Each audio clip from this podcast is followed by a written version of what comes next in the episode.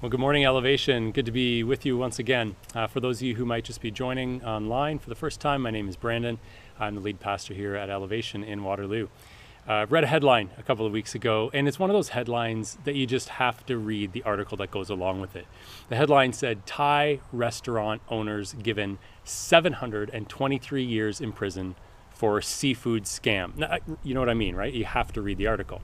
So basically, what happened was that the co owners of this restaurant decided that they would sell vouchers for their seafood buffet uh, and then not honor them. So hundreds of these vouchers were sold, and then people complained. They were arrested, and, and they were given each given 723 years in prison for selling these fake vouchers that they never intended to honor. Uh, seems a little crazy. Now, fortunately, according to Thai law, the maximum jail time is actually 20 years. Now, even that seems a little extreme, but it illustrates the sense of injustice that we all feel when, like the people who bought those vouchers, we don't get what we expected.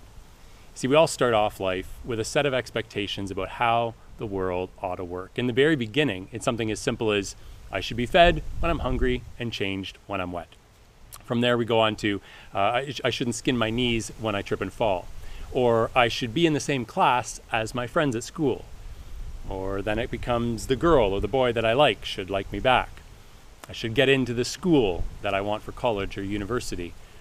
Marriage should come easy. I should be able to afford to buy a house. I should find a fulfilling job.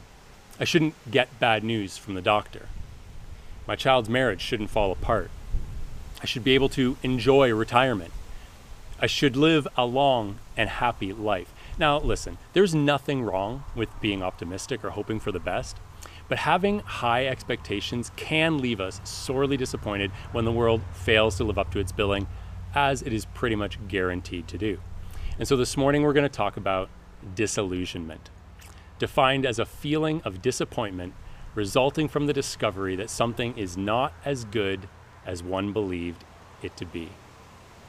Now, last Sunday morning, Graham talked to us about doubt, and I like this one element of what he said. He talked about how like having doubts is one thing, but a crisis of doubt is when all of the doubts kind of amalgamate together. Uh, there's an accumulative effect. And I think the same thing can happen with disillusionment. There can be one area of our life that we're experiencing this deep disappointment about, or it can be something that accumulates across our life as a whole. But it's not only the world around us that can leave us feeling disillusioned, we can do it to ourselves when we fail to live up to our own expectations. I'm not the person that I wanted to be. I've got no one to blame but myself. And then the tailspin really picks up. Now, this is a bit of a heavy start, I realize, so I'm going to give you some good news and we'll come back to this at the end. The thing about disillusionment is that it actually sets us free from something that was by definition an illusion, something that was not real to begin with. So, disillusionment, while it doesn't feel good in the moment, is actually a good thing. It frees us up from believing something that we never should have believed to begin with. So this week is Canada Day, and that's exciting for a lot of reasons. Uh, when I think about Canada Day, I think about the fact that you can wear red and white anything. It doesn't matter what it is or how good or bad it looks on you as long as it's red and white. I think about going to Columbia Lake as upwards of 60,000 people do every year here in KW. Now, of course, we won't be able to do that this year. With uh, pandemic restrictions, you might have a group of 10 people gathering at Columbia Lake, but certainly not tens of thousands. And all because of a little virus. Do you know how small a virus actually is? I was reading about this last week. If you were to take a virus and blow it up to the size of a tennis ball, to get a sense of how small a virus is in a human body, that tennis ball would be inside of a human 500 miles tall. So a little tennis ball and a human basically lying down on the ground between here and New York City. It's this tiny little thing. And this global pandemic that we're in the middle of is a reminder of just how fragile our world really is. Now, again, we Canadians love our country, but not unconditionally. In the last week, on two different occasions, people have dumped red paint on the statue of Sir John A. Macdonald uh, outside Castle Kilbride in Baden. Sir John A. Macdonald was Canada's first Prime Minister, one of the longest serving, but he was also responsible for oppressing First Nations people. This following on the heels of a wave of protests in response to police shootings, reminding us of just how unfair our world is. A world where, for some unfathomable reason, the color of a person's skin determines how much or how little they should expect from the world. Now, a couple of weeks ago, I said we were going to engage in some intentional conversation about that, and we're doing it right now. Last week, an email was sent out with an invitation to listen to a podcast, an interview between Brene Brown and Ibram Kendi. And uh, hopefully, you had a chance to listen to that. The theme is how to be an anti-racist. And this coming Thursday, June, July the second at 7:30, we're going to join together on a Zoom call to discuss the content of that of that podcast in our continued effort to understand this unfair world that we live in. So yes, this world of ours is fragile, and this world of ours is unfair. And for these reasons and more, it will continually disappoint us. So what do we do? How do we respond? Rachel Held Evans once wrote that cynicism is a powerful anesthetic we use to numb ourselves to pain, but which also, by its nature, numbs us to truth and joy. Grief is healthy, even anger can be healthy, but numbing ourselves with cynicism in an effort to avoid feeling those things is not. Now, a lot of us have probably applied the seductive salve of cynicism from time to time. Things will never change. There's nothing you can do. God couldn't care less. truth is, our world is both beautiful and tragic at the same time. And we have to find a way to live up to its disappointments without letting it suck the life out of us. Now, this morning's reading comes from the last chapter of John's Gospel. In John 21, we read, about um, Peter talking to his fellow disciples, saying, I'm going out to fish. And their response, We'll go with you.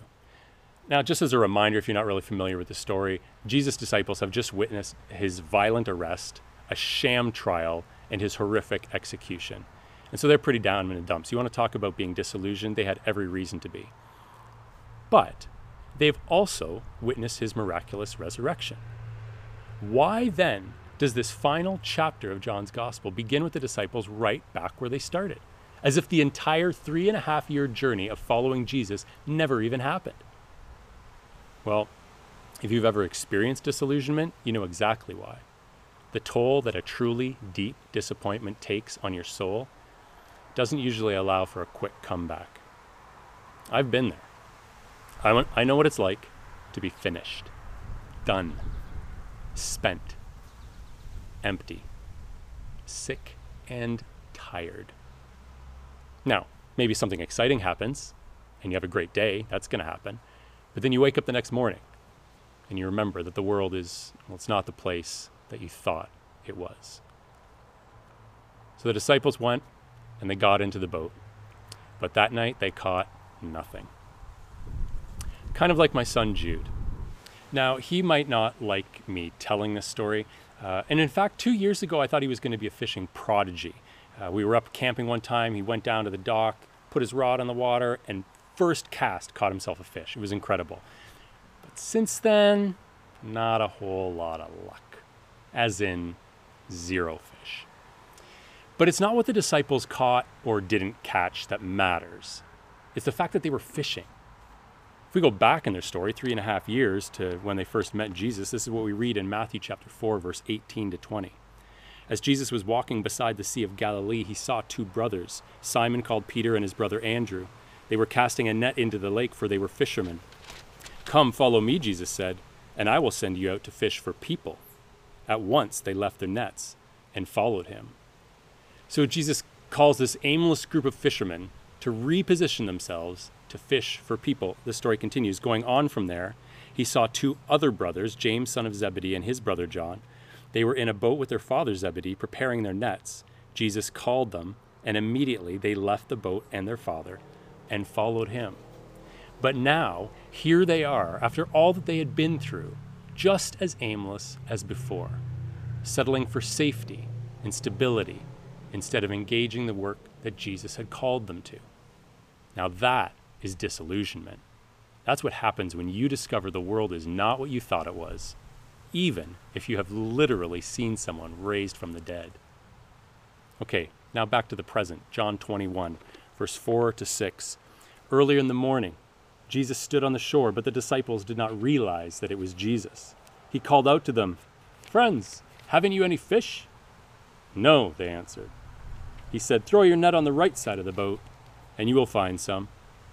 When they did, they were unable to haul in the net because of the large number of fish. Now, what I really want to focus on is what comes next.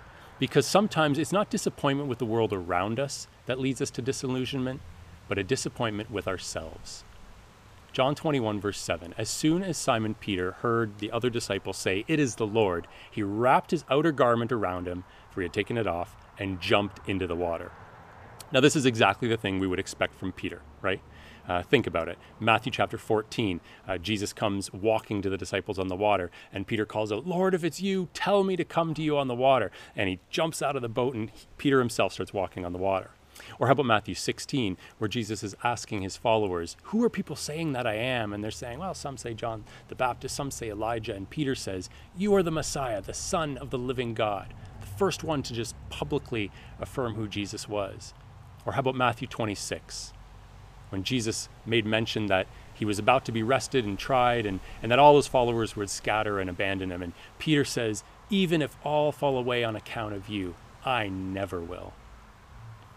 Well, Jesus followed that up by saying, Actually, Peter, you're going to deny that you knew even know me three times before the rooster crows. Each of these bold actions of state and statements of Peter's were matched that night by a denial that he even knew Jesus. And after the third denial, we read in Luke 22, verse 61 and 62, the Lord turned and looked straight at Peter. Then Peter remembered the word the Lord had spoken to him, and he went outside and wept bitterly. The Chinese author Watchman Nee once wrote that when Peter spoke as he did, he was expressing his heartfelt desire, but he mistook himself for the man he desired to be. Peter wanted to pay the utmost price to follow the Lord, but he was not the kind of man he thought he was. Have you ever been there where you couldn't keep up with your good intentions? Maybe it's in a relationship, maybe it was on a career path, parenting, personal goals you set for yourself, maybe life goals where you had high ideals and just found that you can't live up to them. I remember a few years ago, maybe 10 years ago, someone uh, in our church community, someone I really respect, came up to me and he said, Brandon, you know, listen. He said, I love your passion, love your vision. Um, uh, you're doing a good job with this church, but but there's something I got to tell you. He said, you have this tendency to to get really excited about something, to cast this giant vision and then just kind of let it go. And he said, I just want I just want you to continue to be passionate, but I want you to make sure that you can follow through on the things you're talking to us about. Man, that was tough to hear. When I read recently the words of Alain de Botton, it rang true for me. He said, If we are not regularly, deeply embarrassed by who we are, the journey to self knowledge hasn't begun. Yeah, it's tough to acknowledge that we're not the people that we sometimes say that we are, that we can't live up to the expectations we put out there for ourselves. Now, getting older has a way of helping out with this, uh, physically pointing out our limitations. I can't do all the things I could do 10 years ago, certainly not 20 years ago. And so the body kind of helps our mind and our heart make the adjustment uh, to our limitations. But Peter didn't have the benefit of age yet. He was most likely under the age of 30, so he, he kind of uh, still had everything together. Um, so, what did Jesus do in response uh, to this fishing incident on the, on the lake where they came in with this giant haul of fish? Well, Jesus says to Peter, essentially, let's go find a place to chat, just you and I. And what do you think Peter is thinking in this moment? Well, he's probably thinking something like, Well, I'm finished. So Jesus calls him over and he says to Simon Peter, Simon, son of John, do you love me more than these? Now, the these is something that we're not really sure uh, what this means. What exactly was he talking about here? Was he talking about the fish or the boats, maybe? Uh, was he talking about the other disciples? Do you love me more than they do? Um, Peter says, Yeah, of course I love you. And Jesus repeats the question a second time, and then he repeats it a third time, one for each of Peter's three denials. John 21 17, we read that Peter was hurt because Jesus asked him the third time, Do you love me? Donald Coggan, who wrote the book Christ in Our Crises, uh, which is the title that I gave to this series, he said, Don't forget that the remaking began with the breaking. It began when Jesus turned and looked on Peter, and Peter broke down and wept. It was calling Peter out on his shortcomings that was the beginning of rebuilding something new in Peter's life. when Peter could acknowledge that he had fallen short, that he had not lived up to the person he thought he was, that's when the rebuilding process began. And so, following Jesus had not turned out the way that Peter had expected, uh, but Jesus wasn't done with him. Now, he does something really interesting. John 21, verse 17, Jesus says to Peter, Feed my sheep. I think this is really interesting. I think this is a compassionate act on Jesus' part. You see, initially he had told Peter that he was going to be a fisher for people. And then Peter went back to actual fishing for fish. And I think not to rub salt in the wound, Jesus decides to mix the metaphor up a little bit. He says, You know what? From now on, you're going to feed my sheep. He provides this new metaphor to renew Peter's calling. But what Jesus really provides here is his presence. Peter might have said, I'm finished. Jesus is done with me. But Jesus said, I'm not finished with you. And the next time we meet Peter, well, it's after Jesus' ascension, where Peter is the de facto leader of the church at that time. And soon enough, he is standing up preaching boldly to a crowd of thousands of people. You see, when our own shortcomings get the best of us, when we fail to live up to what God has called us to, when we realize that we're not always the people that we hoped we would be, in those moments, Christ comes to us in our crisis. And he asks us a similar question Do you love me? A couple of thoughts in closing here this morning. Whether it's the world around us that is disappointing us, or whether it's ourselves and our own inability to live up to our expectations, well, the feeling can be overwhelming. But as I said before, disillusionment actually sets us free from something that was by definition an illusion, something that was not real to begin with. The goal is not to lower our expectations so far that we'll never be disappointed, but to learn how to accept disappointment with the world and with ourselves so we can stop living an illusion and start living the life that is the only possible life to live, the one right in front of us, right here and right now, with Christ in all of our crises. Let us pray. Lord, I'm grateful that regardless of what the crisis that we see in front of us death, loss, doubt, disillusionment that you come to us. And this morning, as we've been talking about the deep disappointment that we can feel and experience in life, I pray that you would come to us, that you would give us a new vision, that you would give us a new metaphor for our life, that you would let us know that we are not finished, that there is still much in store for us. Go ahead of us, lead us on, call us into a bright future. In Jesus' name, amen. All right, well, as I do every week, I'm going to invite you to join in some discussion following our service this morning. You can hop on a neighbors chat group. Uh, if you're not part of a regular neighbors group, there'll be a link in the comments right now. You can hop on there, uh, check in with people, see how your week's been going, as well as diving into some questions that I've written based on this morning's theme. Peace to you.